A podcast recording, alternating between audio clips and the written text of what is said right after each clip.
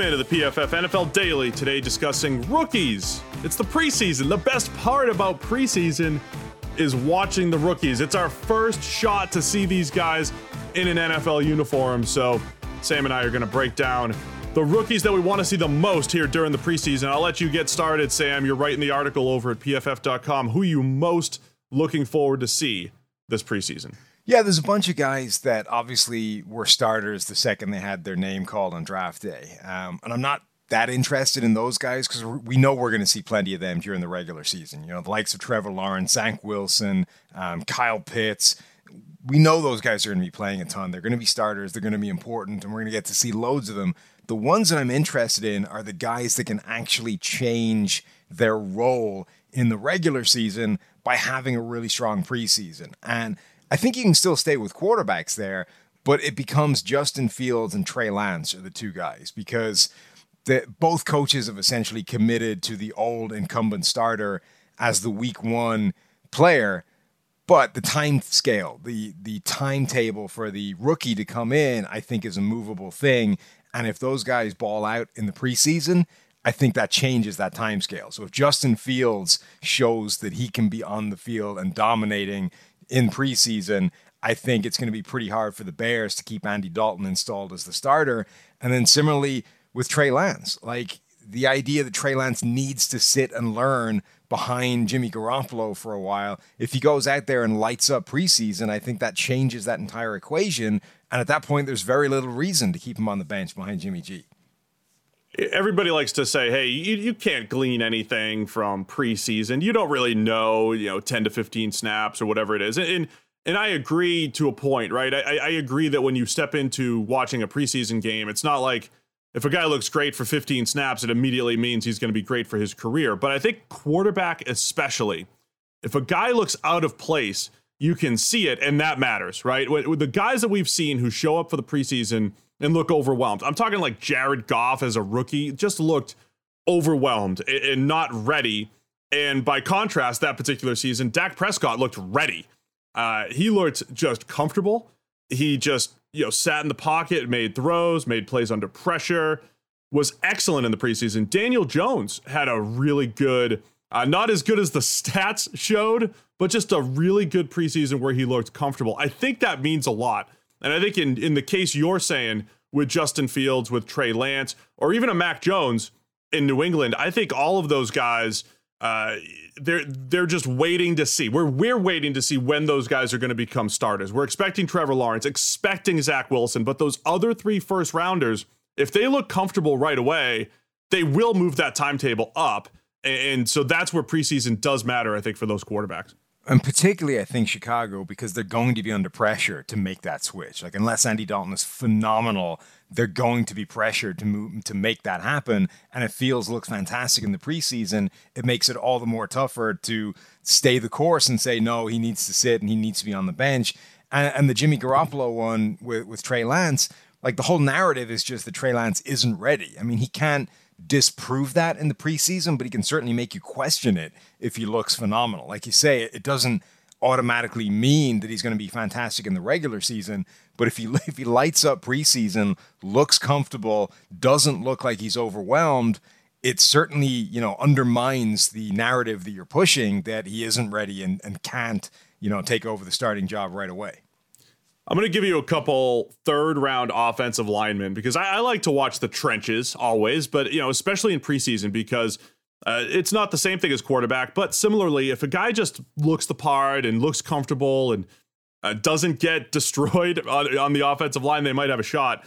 Third round tackle Brady Christensen, tackle slash guard for the Carolina Panthers, and third da- third round guard slash center Kendrick Green for the Pittsburgh Steelers. I think both guys are important players for offensive lines that just don't look good on paper. But if Brady Christensen, eh, whether they play him at guard or tackle, if he can come in and nail down a starting spot for the Panthers, or if Kendrick Green comes in, becomes a starting center, competes for time at guard, which is less likely with Kevin Dotson and Trai Turner there. But if Kendrick Green comes in, plays center, uh, that changes the course of both of those offensive lines, which on paper look again like you know one of the bottom five units each in the uh, NFL. Yeah, and exactly the same logic. I would throw um, Liam Liam Eichenberg in there as well. Yeah. the, the Notre Dame tackle. Um, Miami, people are kind of glossing over just how big a deal that Miami offensive line is. Right, last season it may have looked a little bit better, but it was because both those quarterbacks, Fitzpatrick and Tua, were getting rid of the ball as quick as any quarterback in the NFL, essentially. When Tua came in, they were also moving the pocket a bit and, you know, rolling him out and moving that kind of stuff, which just makes the offensive line's life a little bit easier. It makes it look like they're doing a little bit better than they did, but they graded out as the 31st pass blocking offensive line in the NFL. They were 32nd as a run blocking unit. They were basically as bad as it got in terms of offensive line grades. And Miami did almost nothing to address that. They went, no, there's a ton of young guys in this line. We think they'll develop, they'll get better next year. And they might be right, but Eichenberg represents essentially the only shot they took at an external guy coming in to make that line any better. So if those guys didn't or don't take a big step forward, the the people that were already in the building, Eichenberg's the only player they can bring in to to try and upgrade, which and it needs a significant upgrade. I'm going to give you a pair of third round defensive players as well, and I know one of these guys uh, winds up in your article. There was a whole story about the the Eagles being a little upset that they didn't get their guy. It, it, and rumor has it that they wanted Alim McNeill, who went 72nd overall to the Detroit Lions, reportedly tearing it up in camp. But the Eagles did get Milton Williams at 73, a guy that tore it up in college, 90 plus grade last season. Uh, you know, 270 plus pounder, kind of a tweener, plays inside, plays outside, completely different types of players. But I think Alim McNeill as a monster nose tackle who just can move.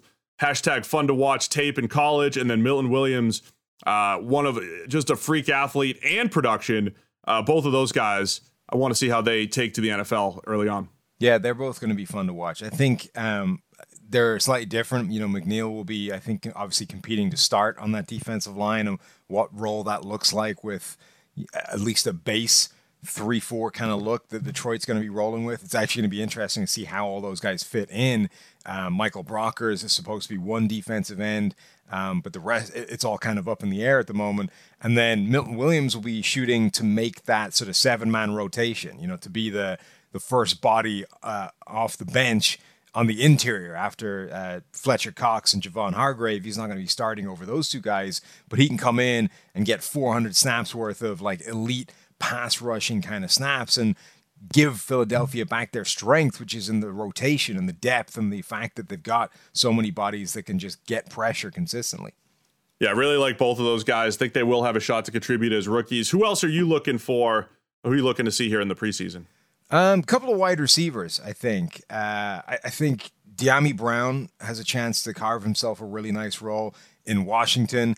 You know, Ryan Fitzpatrick is the the YOLO master at quarterback. The dude just loves heaving the ball up, relying on receivers going and making plays. Everybody's assuming that'll result in a great season from Terry McLaurin.